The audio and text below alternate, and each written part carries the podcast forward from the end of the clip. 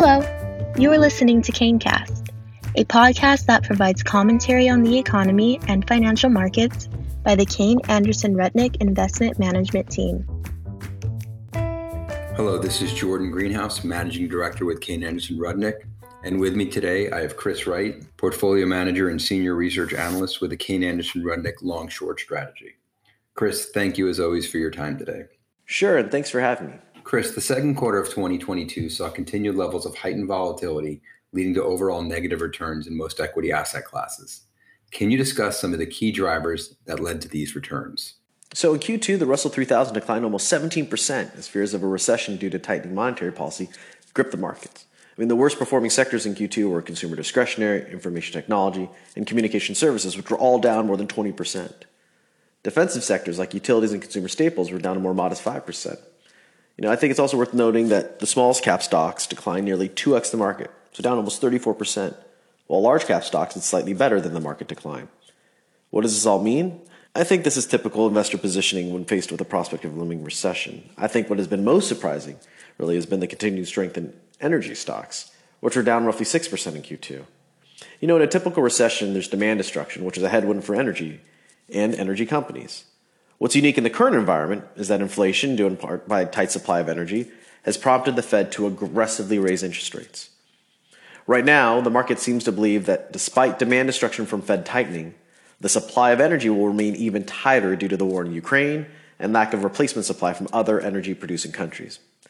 With the war in Ukraine nowhere near an end, inflation still high, and the Fed continuing to raise rates, I think investors should be prepared for market sentiment to remain dour and volatility to continue to be elevated in the near term. However, I think investors with a longer-term view may be able to find some opportunities in this more volatile environment. Chris, traditionally, Kane portfolios hold up better during market downturns, given our focus on uncovering differentiated high-quality businesses. Generally speaking, this hasn't been the case during 2022. Can you talk about some of the key reasons behind this? That's a good question. Let's look back at the sell-off in Q1 2020. The worst-performing sector back then was energy, which was down over 50% compared to a 21% decline in the market. Fast forward to 2022, and year-to-date, energy is the best-performing sector, up almost 31% compared to a 21% decline in the market. Again, if we go back to the 2020 sell-off, you'll see consumer discretionary technology names did well on a relative basis. But in the current environment in 2022, these sectors have been laggards. At Kane, we tend not to have meaningful exposure to energy and utility companies, which are doing quite well in the current environment. Simply put, the companies we seek to invest in here at Kane simply aren't in style right now. So when does that market sentiment change? Well, I think once we start to see demand destruction resulting in a tapering of inflation, investors may start to finally focus on the long-term earnings power of businesses and not be bogged down in short-term positioning because of the volatile macro environment. Chris, our investors always like hearing about some of the key detractors and contributors. Can you walk us through some examples of some of the stocks during the quarter? Sure. Our worst-performing investment during the period was a long position in Clearwater Analytics, ticker CWAN. So Clearwater Analytics provides web-based investment portfolio accounting, reporting, and reconciliation services. The company's cloud-based software enables the efficient reconciliation of accounting for investment securities across its customers' portfolios so that corrections in the data for one security for one client are seamlessly corrected for all other clients owning the same security. So the company reported a quarter of healthy sales and gross profit growth, but shares still declined in sympathy with the broader software complex. We view the value proposition offered by Clearwater Software as continuing to be compelling relative to legacy alternatives like Excel spreadsheets, so we remain owners of the business. Rounding out the bottom five contributors in the quarter were long positions in outdoor billboard company Lamar Advertising, ticker LAMR, lawn care and hydroponic supplies distributor Scott's Miracle-Gro, ticker SMG, digital advertising company The Trade Desk, ticker TTD, and finally, a short position in a tax preparation company. So our best performing stock in the second quarter was a short position in an office products company. The stock had been under some pressure earlier in the quarter following the broader market decline. Shares then sold off more meaningfully towards the end of June after the company reported that it had ended M&A discussions with another office products company and was no longer considering splitting the company into two businesses if the M&A discussions fell through. with fundamentals likely to remain pressured, market multiple contraction, and high yield spreads continuing to climb. I think it's unlikely another suitor will make an approach to acquire the company.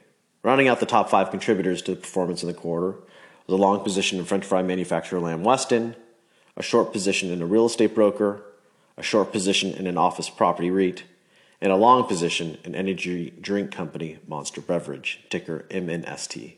Lastly, as we move into the third quarter, what are some of the considerations you and the team are evaluating from a portfolio perspective? In the current environment, I think investors have to monitor interest rates, consumer spending, and the impact of inflation on profit margins. Stock market volatility remains heightened due to moves in the yield curve.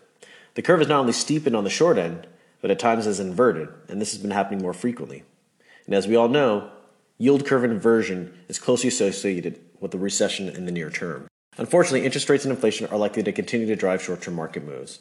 And as we have stated in the past, we try to avoid being macroeconomic forecasters because few people can do that successfully over a long period of time. That being said, we try to be cognizant of the current market environment our companies are operating in. Therefore, with so much uncertainty in the current outlook, we want to make sure we understand to what extent the companies we own can weather a more challenging economic environment. Also, to the extent supply chain issues and input cost inflation persists, we want to make sure we own companies that have the pricing power to eventually push through these added costs. Chris, as always, thank you very much for the time and the insight you provide our listeners. KaneCast is the official podcast series of Kane Anderson Rudnick Investment Management, CAR. This material is provided as a matter of general information and is not intended to be relied upon as a forecast or research. The opinions expressed herein are those of the speakers and are not necessarily the opinions of CAR or its affiliates, are current as of the date and time of the recording, and are subject to change at any time due to changes in the market or economic conditions. The information and opinions contained in this material are derived from proprietary and non-proprietary sources deemed by CAR to be reliable and are not necessarily all-inclusive. CAR does not guarantee the accuracy or completeness of this information. This communication should not be construed as an offer or solicitation to purchase or sell any security. Individuals should consult with a qualified financial professional before making any investment decisions. Reliance upon information in this material is at the sole discretion of the listener. To the extent any performance is discussed, past performance is not indicative of future results.